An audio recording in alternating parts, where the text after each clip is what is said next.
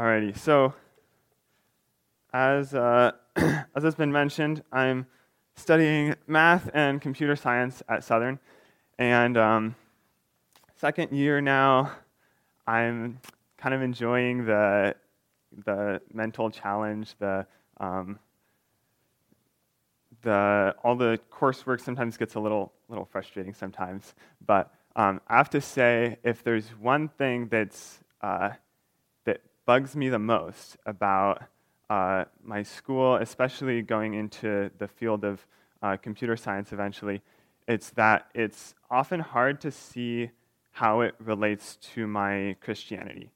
And um, I don't know about you all, but it's a, it's a common it's a common thing that I face where I've, I've got my, uh, my faith and my acts of faith, you know, going to church on Sabbath, my devotions in the morning, um, kind of in, in in one side of my life. And then in, in, the other side, I have all this stuff that I have to do as a living human, like, you know, make a living, um, have to eat, go buy groceries, do the laundry, do endless dishes, all, all that stuff.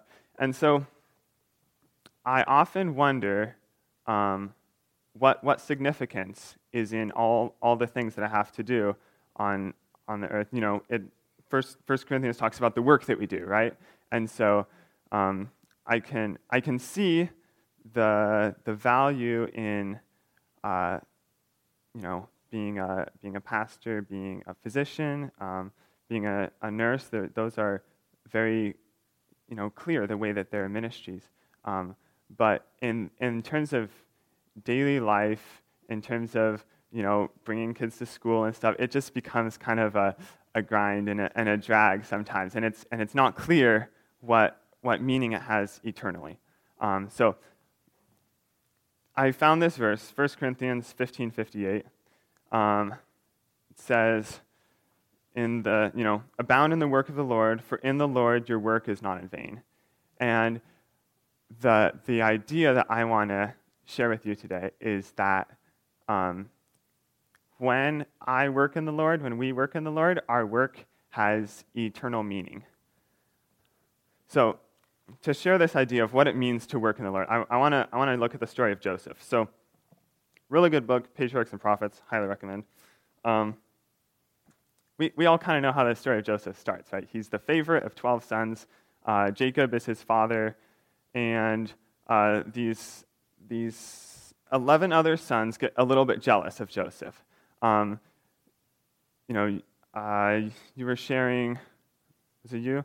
Sharing in children's story about Jennifer. Okay. Yeah. Anyways, yeah. T- talking talking about having a really bad day. You know, when when you uh, you know every everything's going wrong. You've, I mean, for for Joseph, um, his his bad day was worse than any that we'll experience. Hopefully, you know, they not only had his his uh, coat of many colors been broken and torn up, he was uh, sold into slavery and we find him uh, with the slave drivers on the way to Egypt.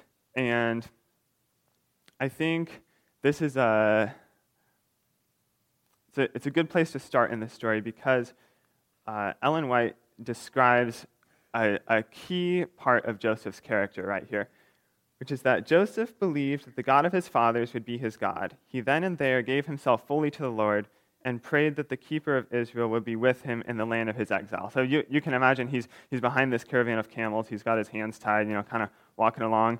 And it, you know, at first he's like totally in despair about his life as a slave. And then he, as he comes to grips with himself, he realizes that if he's going to have any hope, it's going to be in his God and having his God with him.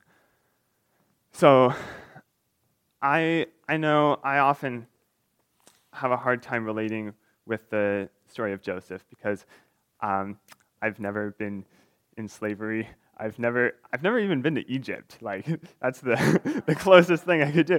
And, but I, I think there's a, there's kind of a spiritual teaching in Joseph's story as well, um, because, you know, I, I may not be a physical slave, but as a human, I'm born into a world of slavery and bondage to sin and death, right? Um, I may not, like Joseph, ever work in the palace of the king. I may never be thrown into prison, hopefully not. Um, but I, I do have a relationship with the king of the universe, right? And I do have um, opportunities to, to help others as Joseph did. You know, I, I may not be handing out uh, food during a famine, right? But as a Christian, we all have access to the bread of life, and we're called to hand that out to a world in famine. So as we go through the story of Joseph, let's think about these like spiritual, the, the spiritual significance for each of us, because um, all of us have some similarity with Joseph.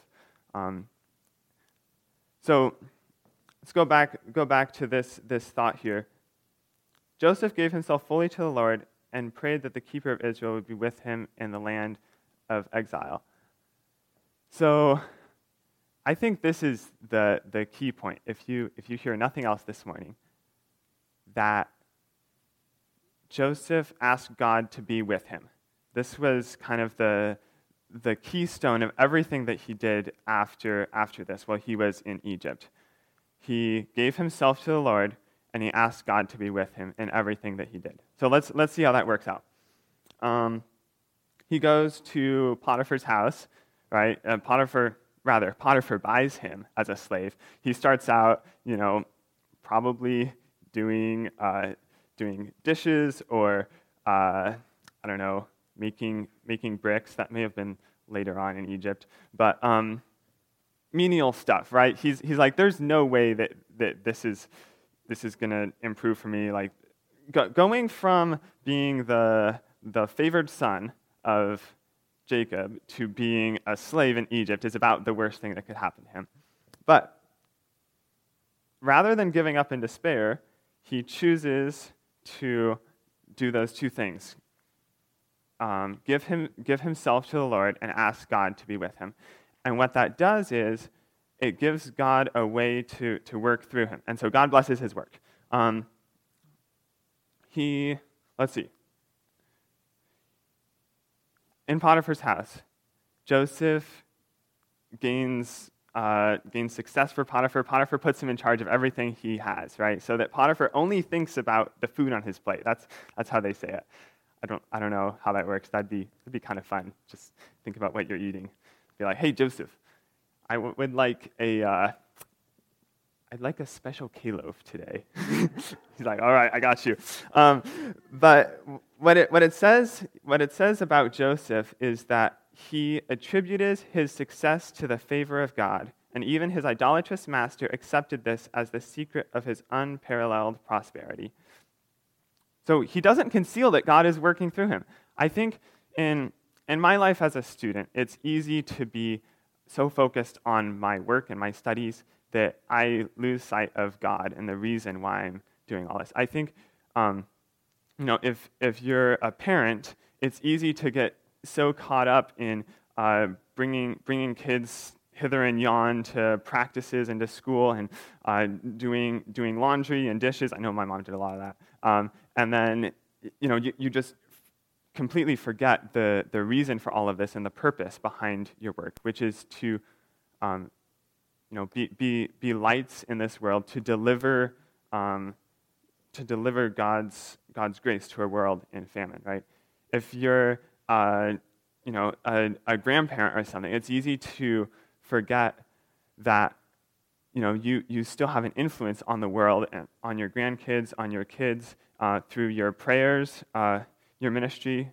Um, you, you, you did a, a, mission trip to Kenya, right? A, a few, few years ago, and there was a. Through, through Facebook. Even, even, oh my goodness. Okay, okay. Wow. See, it's, it's incredible the effects that we can have on others' lives if we're willing to kind of do, do the, do the thing that Joseph did and um, give, give our lives to God and let Him uh, work through us. So, continuing on with Joseph, he's successful in Potiphar's household. Then uh, there, there's a problem that comes up. Uh, Potiphar's wife takes a liking to Joseph, and uh, this is not okay. So Joseph says, No, I will not commit this sin against my God. It's interesting that Joseph does not say, I will not commit this sin against my master, but says, I will, com- I will not commit this sin against my God. Because it tells me that Joseph's focus was once again more on his God than on his work. Um, I don't know. There, there are times when we are tempted to kind of cut corners on some decisions or to not be totally totally faithful with you know when when uh, I don't know often when my mom asks me to do something I'm I'm I'm not working yet but when mom asks me to do something I'll like kind of do it slightly wrong but she can't tell right? Um, when a when a teacher asks me to to do some homework you know if if one of my classmates has the answer I'll be like yeah I'm not doing 20 minutes of math. Just tell tell me what it is right? And it's it's it's things like these which tell me that I am often doing my work um, for, the, for the work itself, not, not for God's glory. And so Joseph, again, kept this integrity and this relationship with God so that he was working for God. Um, Potiphar's wife falsely accuses Joseph. He gets thrown into prison.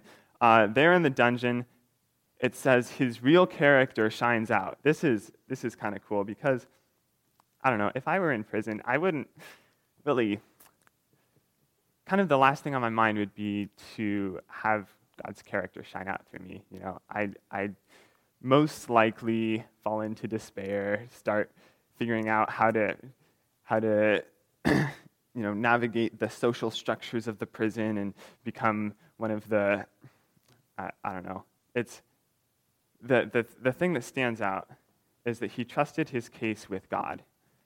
Um, so, an, another illustration of Joseph day by day receiving God's character into his life, and it shines out in the prison. Then, through you know the story, sequence of events. There's a there are there's a baker and a um, the cupbearer to the king who have dreams.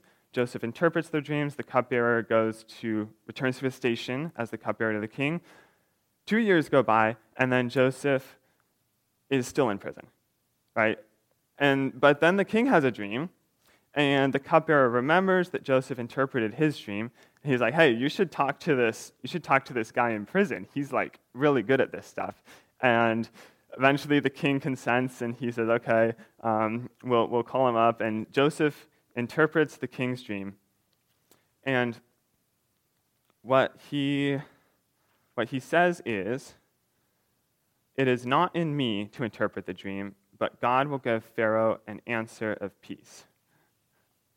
So Joseph had a choice at this point, um, a choice that he had had all along in his life, whether he was going to focus on, uh, on the opportunity for uh, success and honor to himself or to give the honor to God. And he chose to give the honor to God, and as a result, um, Pharaoh, you know, accepted his interpretation. Uh, Joseph suggested a solution to the coming famine and was put in charge of executing it. So now Joseph is the highest in the kingdom, second only to Pharaoh. So there's a, there's a, great, a great paragraph here at the, at the end of this section of Joseph's life, um, which I think summarizes well the lessons for us from the stories of Joseph. It says, In constant reliance upon God, he faithfully discharged the duties of his position. So, I'm, I'm not in Joseph's position. I, I am just a, a student at Southern, um, not the, the, the favored child of the chosen family through which the Messiah is going to come, right? But again, uh, he faithfully discharged the duties of his position, where, whatever his position was. So when, when Joseph was the, you know, a, a slave at the, at the bottom of Potiphar's household, and then when he was at the very top of Potiphar's household, he had the same character, the same uh, trust in God, working for his glory. Um, and this gave his work meaning. Uh, then when he was, again, the, the bottom of the, of the jail, right? Just, you know, probably rats running over his bed, who knows, but um, he, he had the same character, the same trust in God. Then he was at the top of the jail and then at the very top of the kingdom. So he's, he's got the full spectrum of, uh, of positions in society, right? And at every place, he's able to work for God and to live for God's glory because remember what it says at the beginning he gave himself fully to the Lord and prayed that the keeper of Israel might be with him. So I, I, I think this is an encouragement for me. You know, I'm, I'm not Joseph at all. But if Joseph, through the entire spectrum of human experience possible, right? The, the lowest of the lows to the you know, second in command in the most powerful country in the world, if every place there he could live for God's glory and his work had meaning and significance, even when he was at the, at the very bottom in, in prison, then there's hope for me that my work can have significance. Each, each of us has a work to do, and the significance does not come from you know, recognition in the world. It doesn't come from how well we're paid or um, our social status. It comes from giving, giving ourselves to God and receiving God's presence in everything we do. Um, there's a there's a story I have about this in, in my experience. It's just just a little a li- little glimpse, I think, of the of the potential that God has for, for working in each of us. Um, I work for a I work for a lady in my town. Uh, her name is Eleni. She's she's a like classic grandma. Uh, she's got I don't know two, three kids, uh, like six grandkids or something, and and she she lives by herself. Her her husband has died. Um, and so I go over often and do gardening for her, and um, we'll we'll talk about her grandkids and talk about her uh, all her flowers, and then I'll ask about her recent trip to Greece, where she went to you know her hometown, saw the rest of her family, and there was a time this summer um, when she was like, Corbin, why why are you so nice? And I'm like, well. Uh, I, I really have to say it's because I'm a Christian. Um, it's, it's because God has been nice to me, and I, I can be nice to others. And so just, just little, little things like that. It's, um, I think it's a mistake to think that just because something I'm doing is not strictly sacred, just because I'm not actively on a mission trip or uh, you know, doing canvassing just because I'm not actively teaching Sabbath school doesn't mean that my work is significant, right? The significance of my work comes from giving it to God and letting Him use it and reveal Himself through it. From, from this story of Joseph, it says, Through Joseph, the attention of the king and the great men of Egypt was directed to the true God and though they adhered to their idolatry, they learned to respect the principles revealed in the life and character of the worshiper of Jehovah. This, this is a little hard for me because what this is saying is that I may never be a part of someone's conversion. Joseph never converted anyone in Egypt, right? He was simply faithful where he was, and God worked through that. But it says the Egyptians learned to respect the principles revealed in Joseph's life. So, even, even if there are no new members to the Adventist church because of your witness, because of your work, even, even, if you, even if you can't see the results of what you're doing, you can know that if it's done in the Lord, it has meaning. And, and you'll, you, you may only see that significance when we get to heaven.